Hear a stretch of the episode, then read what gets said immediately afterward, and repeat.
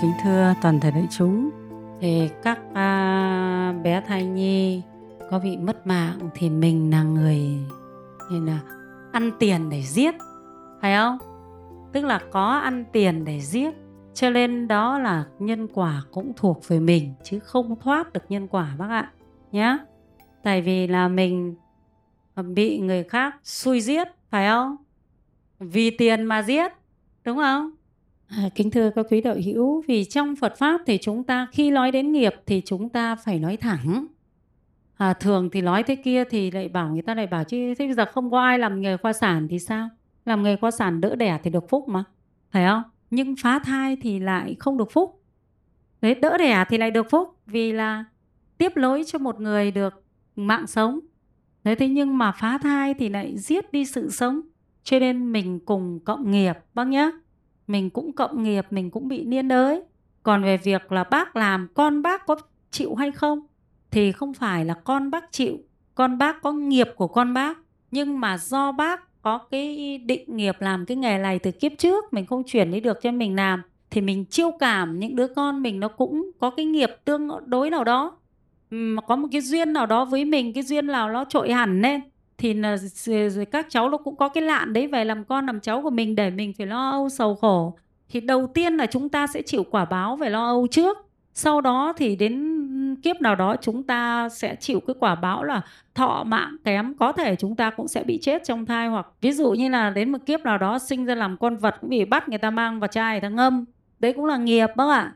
Thế rồi khi làm người thì cũng có thể là mình bị chết lưu trong nhiều kiếp, rồi mình cũng phải bị lạo thai trong nhiều kiếp mình khó có thể có được thân người, đấy là cái quả báo sau. Còn bây giờ thì mình đang hưởng cái phúc trước, cái phúc từ kiếp trước vâng bác nhé thế cho nên khi mình quy phật rồi thì mình thành tâm, thật là thành tâm sám hối, phát nguyện đời đời kiếp kiếp, không làm những cái nghề ác nữa. Và ờ, do cái lỗ lực sám hối như thế thì mình chỉ chịu phải những cái quả báo đau ốm các thứ thôi. Còn mình vẫn được sinh ra làm thân người để tu tập. Thì bác lên không biết bác gửi về chùa thế nào, nhưng bác phải gửi đúng theo lời Phật dạy đó là phải cúng dường hồi hướng phúc báo cho những chúng đó. Thì có chúng nào theo bác thì theo, mà không lại theo bố mẹ nó báo án. Đấy, rồi lúc nó có duyên theo bố mẹ, rồi lúc có duyên theo mình. Tại vì một con người đâu có phải báo oán một người đâu. Nó báo oán tất cả những nhân duyên gây khổ cho nó nó đều đủ nhân quả để cho nó báo oán bác nhé. Thế thế còn lại thì thì về phần con bác thì bác bảo các em nó tu tập, bác nhá. Thế cho nên là làm nghề, đúng là làm nghề qua sàn thì có thật là là vị quả báo hay không và quả báo bao giờ đến? Những quả báo đấy mình sẽ phải gánh chịu ạ nha. Vâng. À, à rồi đại chúng có hoan hỉ để cho một hai người hỏi không? Vâng ạ. Rồi em hỏi đi. Ừ, con bạch cô là chờ cho con xin hỏi thầy cho mẹ con là mẹ con có một câu hỏi đấy là uh, bây giờ nhà con uh, là có một cái cổng cũ rồi ạ. Nhà mẹ con muốn mở một cái cổng mới á, vào thời gian gần tới thì cô cho mẹ con biết là ngày nào tốt và ờ, con phải cúng như nào Con xin tri ân công đức của cô ạ. Cô rất là cảm ơn cô hỏi cháu bởi vì tại sao lại hỏi còn thắc mắc thì còn hỏi. Thầy chúng rõ trên này chứ những cái mình đã hiểu mình không thắc mắc nhưng người khác còn còn không hiểu phải không? Cho nên thắc mắc.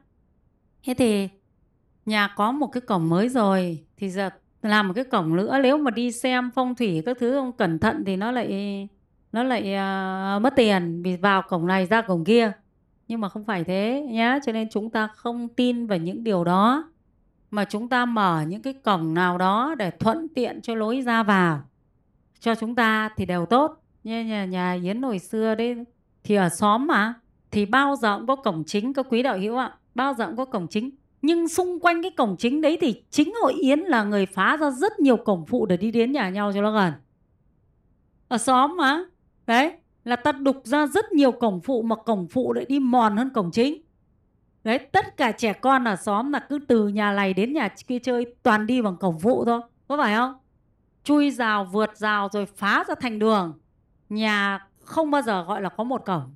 Không những một cổng mà nhiều cổng nữa là đằng khác. Lối nào cũng vào được nếu như mà buổi trưa đi học về còn chịu khó ăn lá dứa ở vườn dứa thì sẽ đi bằng cái lối cổng đồi kia về. Mỗi nhà đều có một cái cổng để lọt vào nhà một cách dễ dàng, mà cổng rất là to, chỉ có bố mẹ ít khám phá ra thôi.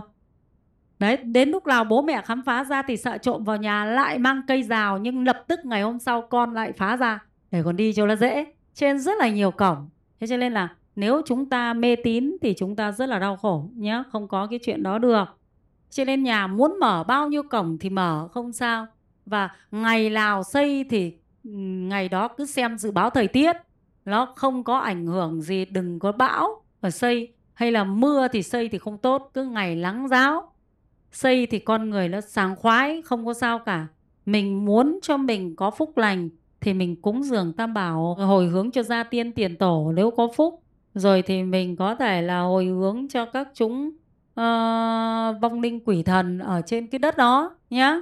Thế thì rồi thì mình tụng kinh để cho tất cả các chúng mà được mình bố thí họ về họ được nghe kinh. Thì đấy là mình tạo ra phúc lành rồi mình làm nha không có sao cả. Thì cái bài cúng bài khấn ấy ở trên trang trang website phạm thị yến com có những cái bài cúng đấy nhá.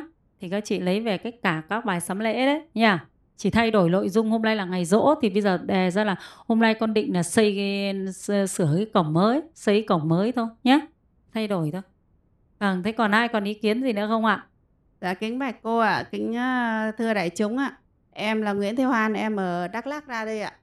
Thì uh, vừa rồi uh, thì um, cho em hỏi có một ngày uh, mùng 1 vừa rồi thì là um, cái ngày đó là nói chung là từ tháng 7 đến giờ em ra đây là lần này là lần thứ sáu rồi thì là cái ngày mùng 1 ấy là em ấy ờ, cũng trục trặc cái kỹ thuật tí là sáng mùng 1 là em nói em về em về nhà bà chị gái Ninh Bình á.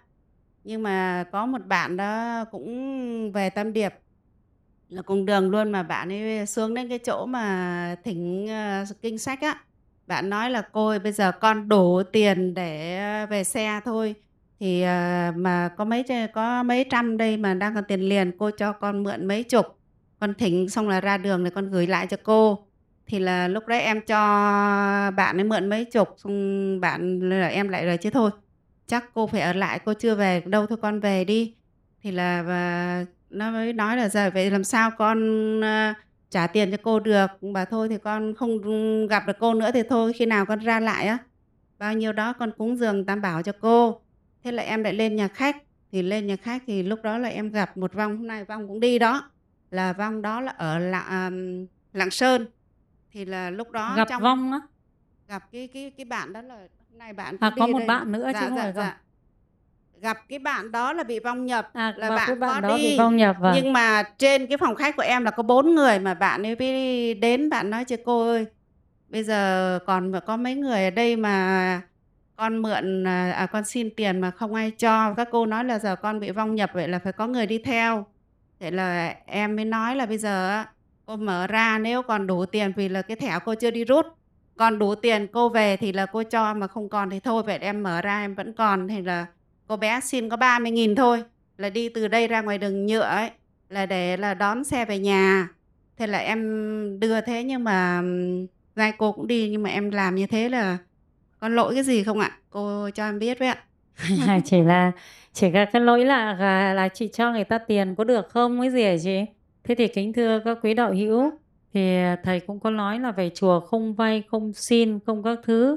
Nhưng với số tiền lớn thì mới mới mới, mới chúng ta mới cảnh giác.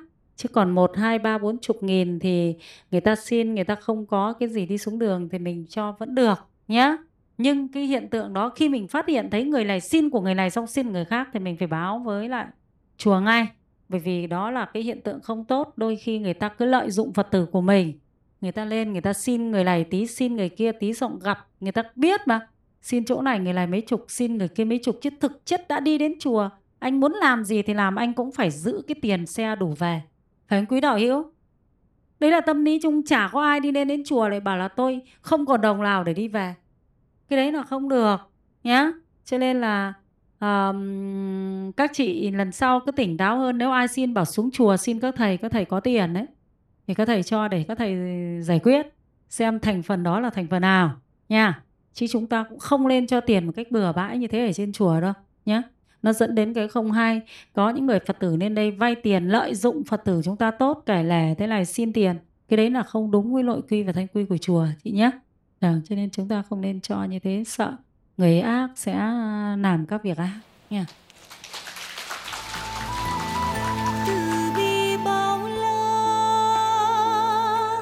Thương chúng sinh